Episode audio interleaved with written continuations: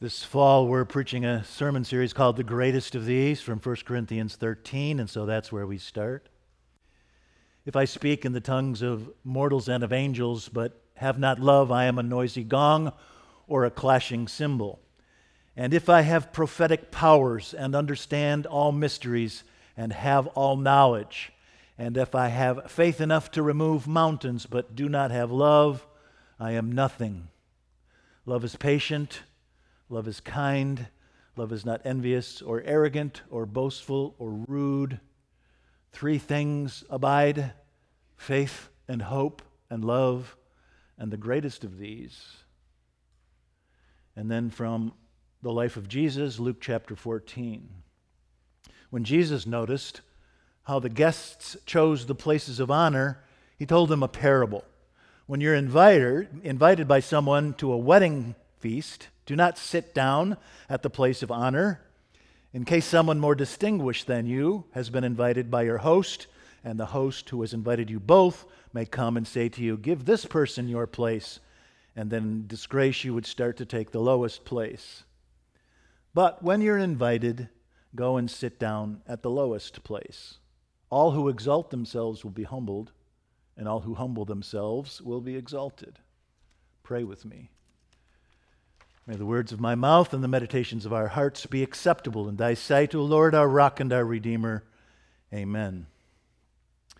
So, one day Jesus attends a wedding, and on his way into the reception, he stops at the table where they keep all the little name tents and everybody's checks there and to find their table assignments. And Jesus noticed that some people are delighted that they're sitting at table one with the mob and the fob. And other people are disappointed because they're sitting at table 39 with the groom's third cousins. And Jesus notices the universal human craving for visibility and prestige. Everybody always wants to sit in the skybox with Taylor at the Chiefs game or take the first class cabin on Cathay Pacific with its own shower and microwave, or sit in the first row at Symphony Center where they can practically touch Maestro Muti's boot, or sit up hard against the runway at the fashion show. And Jesus is not really dismissive or disdainful of this universal human craving. He just gently says, Take the low place. For all who exalt themselves will be humbled, and all who humble themselves will be exalted. In St. Paul's multifaceted description of the common concept of love in 1 Corinthians 13, Paul tells us that there are some things love is, but there are more things love is not. Love is patient, says St. Paul. Love is kind, says St. Paul. Love is not envious or arrogant or boastful or rude. Love is not. Paul doesn't quite say this, but almost. It is impossible to be arrogant and loving at the same time.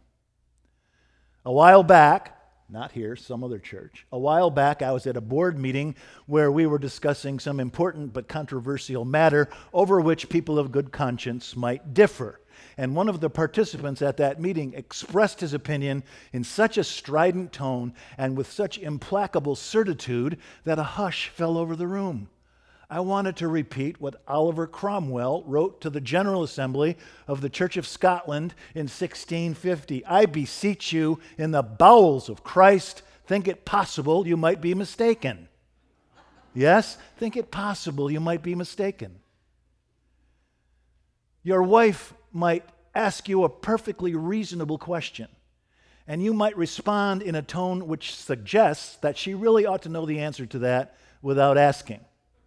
Who is Travis Kelce? She might ask. Only the most famous football player in America, you might respond.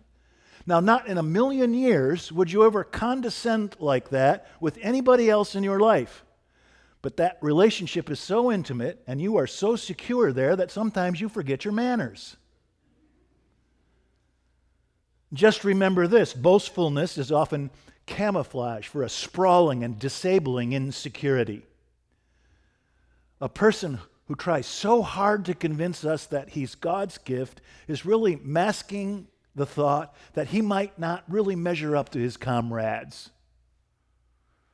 And so we don't judge the boastful too harshly because they're always fighting a fierce struggle with themselves, right? Outside, she's a princess.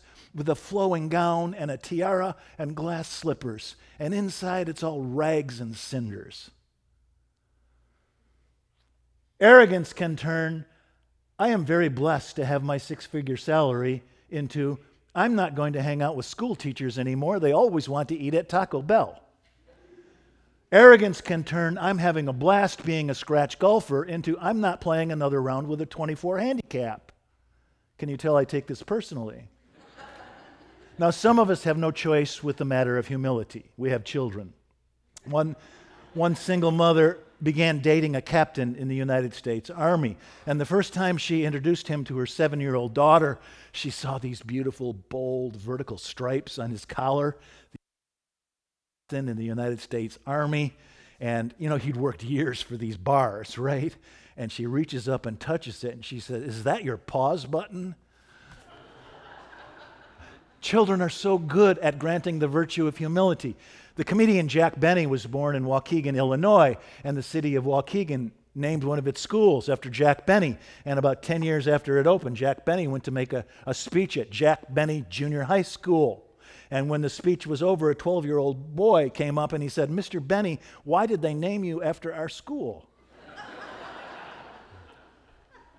Loving people are balanced people, yes? They avoid the mistake on the one hand of self abasement and the mistake on the other hand of self aggrandizement.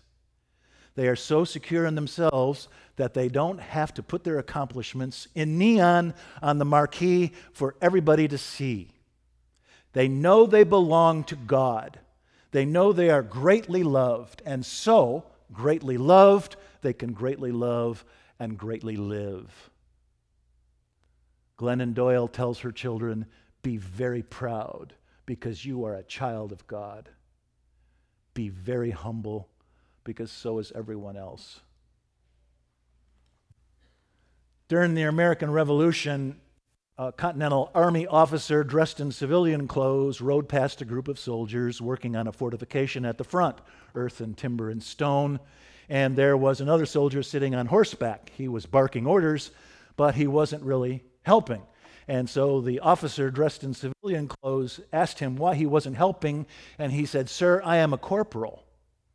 And so the officer, dressed in civilian clothes, dismounted, apologized, and began helping the soldiers with their fortification. And when the task was completed, the officer said, Corporal, the next time you have a task like this to accomplish and not enough soldiers to finish it, you come and tell your commander in chief, and I will come and help you again.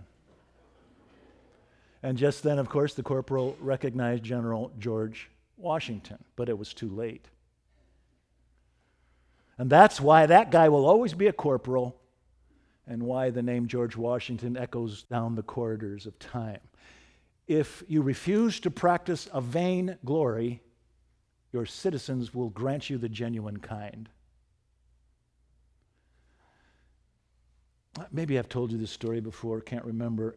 It's about the rabbinical students who admired their rabbi so much. He was wise and he was kind. He taught them Hebrew and theology. And because they admired him so much, they watched everything he did. And they would notice that he kept reaching into his pocket and taking out a scrap of paper. Do this all the time. He'd do this in mid lecture or at breakfast or in mid prayer. And after a while, one of the students asked him, Rabbi, what's printed on those scraps of paper that's important enough to interrupt your prayers? And the rabbi said, I have passages of Holy Scripture written there. And the student says, different passages all the time? And the rabbi says, no, they're the same ones every time. And the student says, what's written there, rabbi? And the rabbi says, in my right pa- pocket, I have a scrap of paper that reads, I'm created in the image of God. And in my left pocket, I have a scrap of paper that reads, I am created from the dust of the earth. It keeps me balanced.